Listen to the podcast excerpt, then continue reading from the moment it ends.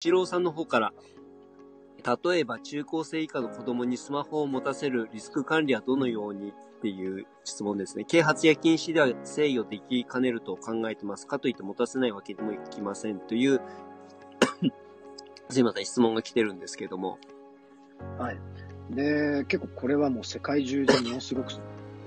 ピックになって、一周になっていること、あのー、まずその、スマホ自体がすごくある意味そのリスクがあると同時に、すごくその、まあ便利なものであるってまあ両、うん、なんていう諸刃の刃なわけですよね、テクノロジーって。で、やっぱりその、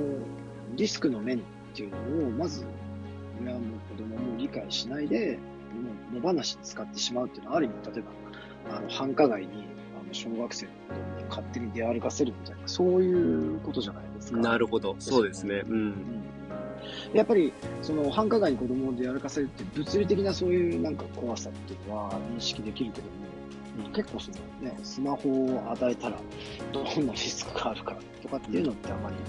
ね、考えたこともなくて、自動的に使っていくうちに、なんかいつの間にかゲームやってて、それ中毒になっちゃったとか、あとはチャットを使ってるうちになんかその、サイバービルつってその、いじめとかそういうの発展しちゃったとかっていうのまあ、なっちゃうと思うんで、まずその、一番その、僕がプライベートスクールのコンサルタントが言ってたのは、まずアプリケーションには必ず、その、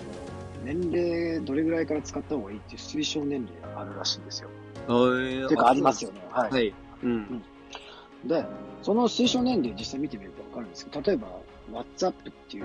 うん、まあ、日本でいう LINE のああいうのって実はすごい年齢高かったりするんですよね。あ、そうなんですか。へえ。うん、で、実はチャットって、その、これって一番、その、なんていうんですかね、集中力を下げるあの要因になってるって言われてるんですよ。あ、そうなんですね。なるほど。はい。うんうん、例えば、うん、あのね、まあ、一番わかりやすい例えば、なんかある恋愛とかしてて、なんかちょっと喧嘩しちゃって、なんかメッセージ送ったんだけど来ないっつったら、ずっとなんか引っ張りますよね、その、なんですか？はい。それでもう、あの、全然、なんか、心ここにあらずで、気になって気になってしょうがないとか、まあ、いろんなことをそういうのあるじゃないですか。誰かと関係じゃなくて、仕事上なんか、はい、で、手元にそういうものがあると常にこう見たくなっちゃったりするじゃないですか。うんだから、やっぱり何か集中しなきゃいけないときってやっぱりその手元に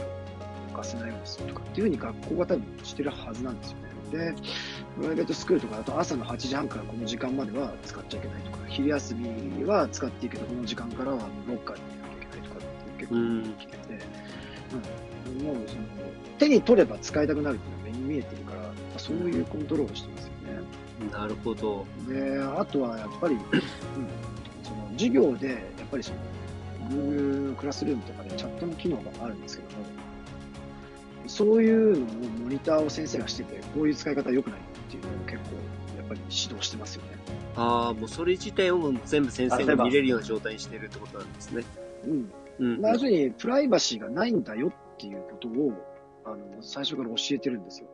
ああ、なるほど。はいはいはい。あと、まあなんかこう、スマホとかに向かってるともう、それが自分の中のプライバシーがあるように感じてるけれども、うん、もう全部筒抜けですよっていうこと自体の世界観を教えてるってわけですね。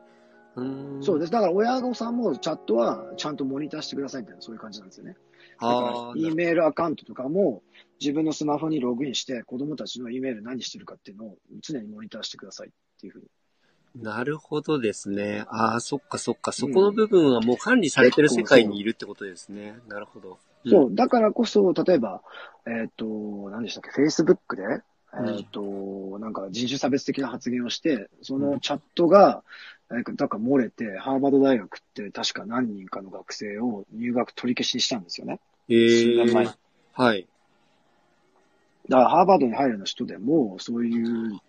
サイバーリテラシーっていうのを分かってないってことなわけですよね。うん。で、多分、結構、それなりの規模の会社に勤められてる人って、多分、E メールとかに、もう全部、そのプライバシーがないっていうふうに、初めからそういうふうに教育されてるじゃないですか。全部リコードしてるし、うんはい、あの、電話も録音してるし、みたいな。あの、そういうことで、あなたたちは会社の機材を使った瞬間に全てそのプライバシーがありません、みたいな。うん。じゃないですか。はい。ただ、実際これって、あの、チャッなんていうんですか、例えば SNS とか使ったとしてても、例えば、あの、会社で、なんかそういう、なんていうんですか、SNS を使ってすごくなんか嫌がらせを受けたって言った場合に、会社って SNS に対して、あの、すいません、こういう事情があったんで全部公開してもらえますかみたいな感じで、うん、あの、介入してみることとか可能なわけですよ。はいはい。うんうん。だ学校とかもやってないだけで、本当はそういうのは多分可能なわけですよね。だから、つまりそこで何か行動を起こした記録は全部取られていて、うん。なんか要求があったりとかした時にはもう全部見せなきゃいけないよっていうのを前提で、うん、あの、やらなきゃいけないよっていうところから始めた方がいいんですよね。そこのマインドセットが分かった上で、なんかこう、いろいろとこう制限を決めていくみたいな、うん、そういう方法がいいのかなっていうふうには言われてますよね。あと、まあ、私がやってんのは、やっぱりその、うん、自分の部屋にそういう端末は絶対持ち込ませない。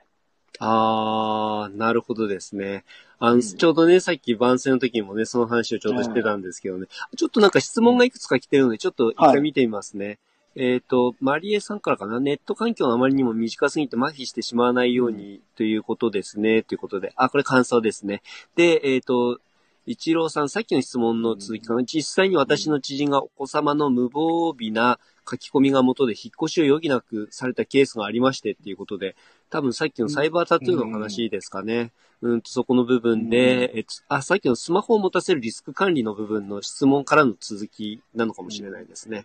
うん、だからこういった事情があったので、えっと、さっきの質問をしたっていうことなんでしょうかね。はい。ありがとうございます。で、超気持ちいいさ。あともう一つ。あ、どうぞ。はい。はい。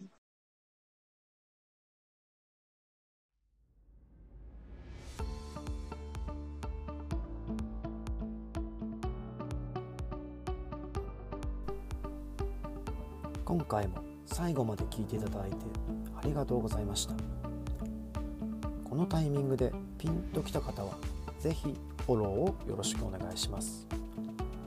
質問や感想などがありましたらコメント欄の方に書いていただけるととても嬉しいです。ライブでの対談に反映させていただくとともに質問については定期的に配信の方でお答えさせていただきます。では次回の放送でまたお会いしましょう。